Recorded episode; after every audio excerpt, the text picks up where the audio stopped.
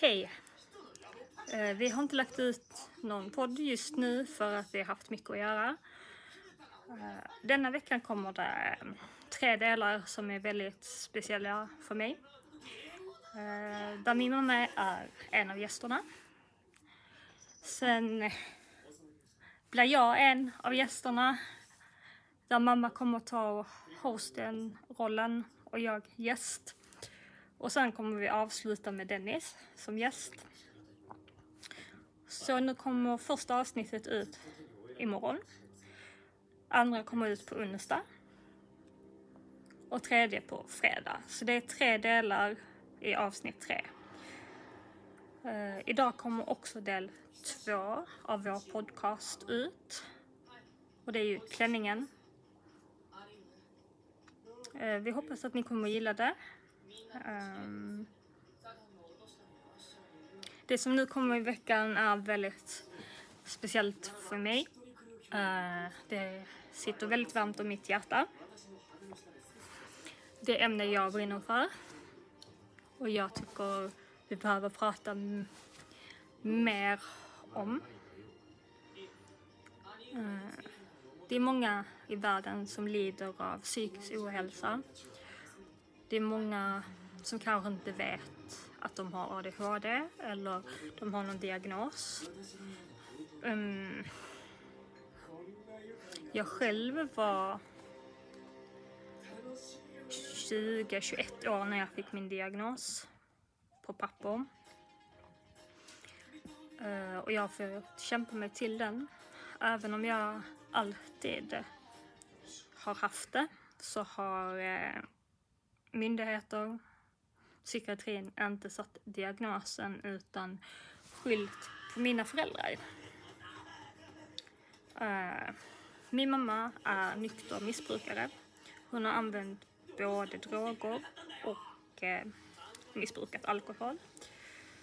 Hon kommer att berätta lite sin del av sin historia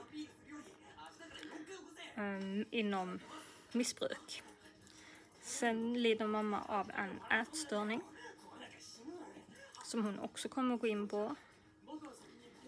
Eh, och i slutet av när hon har svarat på alla frågor om ätstörning så kommer jag komma in lite på det också. Eh, jag själv har också en ätstörning som inte jag har varit öppen med. Psykiatrin har inte vetat om det. Um, min mamma misstänkte men hon har aldrig frågat, hon har aldrig så utan hon ville att jag skulle komma till henne som det var ganska skönt när jag berättade för henne. Eh, den senaste tre månaderna har varit skittufft för mig. Eh, där min ätstörning har ställt till det för mig. Där jag har svimmat. Jag har tappat kontroll över matintaget. Ehm, jag mår bäst av att gå och träna. För då äter jag som bäst. Eh, där äter jag min frukost. Jag äter mina mellanmål och jag äter lunch och middag. Så det har varit mitt sätt att hantera ehm, hantera min ätstörning. Ehm, vad som gjorde att min ätstörning kom igång nu var att en av mina kollegor kommenterade, eller några stycken av mina kollegor kommenterade att jag hade gått ner. Och hur jag kopplade detta till bröllopet var just före eh, kommentaren. Har du gått ner nu för att du ska gifta dig? Jag hade inte ens tänkt på att jag hade gått ner. Utan jag hade ätit mindre socker, eh, hållit mig till en dag och eh, tränat. Jag tränar, normalt sett tränar jag sex dagar i veckan. Ehm, jag tränar, jag har två benpass, två arm, och ryggpass ett konditionspass. Och det sista passet kör jag lite vad jag känner för. Um, som är väldigt viktigt för mig. Um, det människor inte ser är att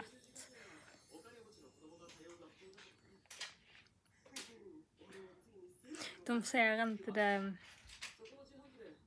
som något positivt att jag går sex dagar till gymmet utan de ser mer det som ett beroende. Det handlar inte om att jag är träningsberoende utan jag tränar olika kroppsdelar varje dag. Jag går till gymmet, jag delar upp det så mycket för att min ADHD mår bäst av träning. Eh, min hjärna mår bäst, mitt humör. Jag är inte lika lättretlig och jag är inte lika jag tappar inte koncentrationen lika lätt. Som jag gör nu. För det är ljud överallt som ni hör i bakgrunden. Eh, visst, jag hade kunnat sätta mig där det är tyst. Men nu kände jag bara för att sätta igång och bara spela in och tala från hjärtat. Och då får man höra ljuden runt om.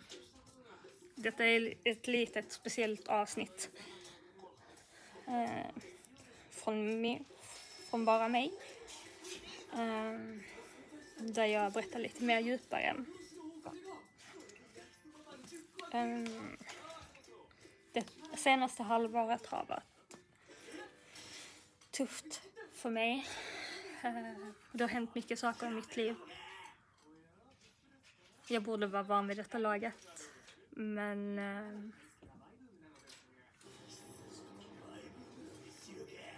Eh, ibland är man inte riktigt beredd på att saker händer. Eh, de senaste fyra åren har jag förlorat fyra människor i mitt liv.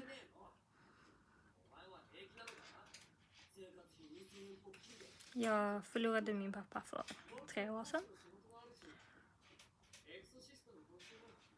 Som jag inte riktigt har tagit in. Jag såg honom innan vi hade begravningen. Så jag vet att han är död. Helt fysiskt, men eh, psykiskt, nej.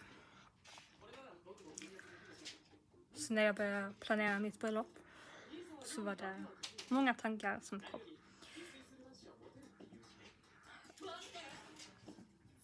Det var väl allas, det är väl alla tjejers dröm att ha sin pappa där. Och nu känns det som jag, jag går miste om det. Men jag kommer ha min lillebror där. Och det känns superskönt. Um, jag gav pappa ett löfte första gången jag åkte in på psykiatrin 2013. Mm, gav jag det. Um, jag hade hoppat av gymnasiet första året där. Eller jag hoppade av på psykiatrin när jag blev inlagd där. Um, som jag kommer att gå in i min del den här veckan kommer jag Eh, dyka rakt in i min resa, mina kamper, mina uppförsbackar, mina nedförsbackar. Så. Men jag har precis smält att min pappa är död. Ni kanske tycker detta låter fånigt. Eh, men nu i julas var jag på minneslunden där han ligger. Jag tände ett ljus, hade gjort en liten, liten fin bok där jag hade lagt inbjudan till honom. Jag kände mig tvungen till att bjuda honom. Även om jag vet att han inte fysiskt finns så finns han ju alltid i mitt hjärta. Um, allt startade i slutet, när allt startade i oktober. Min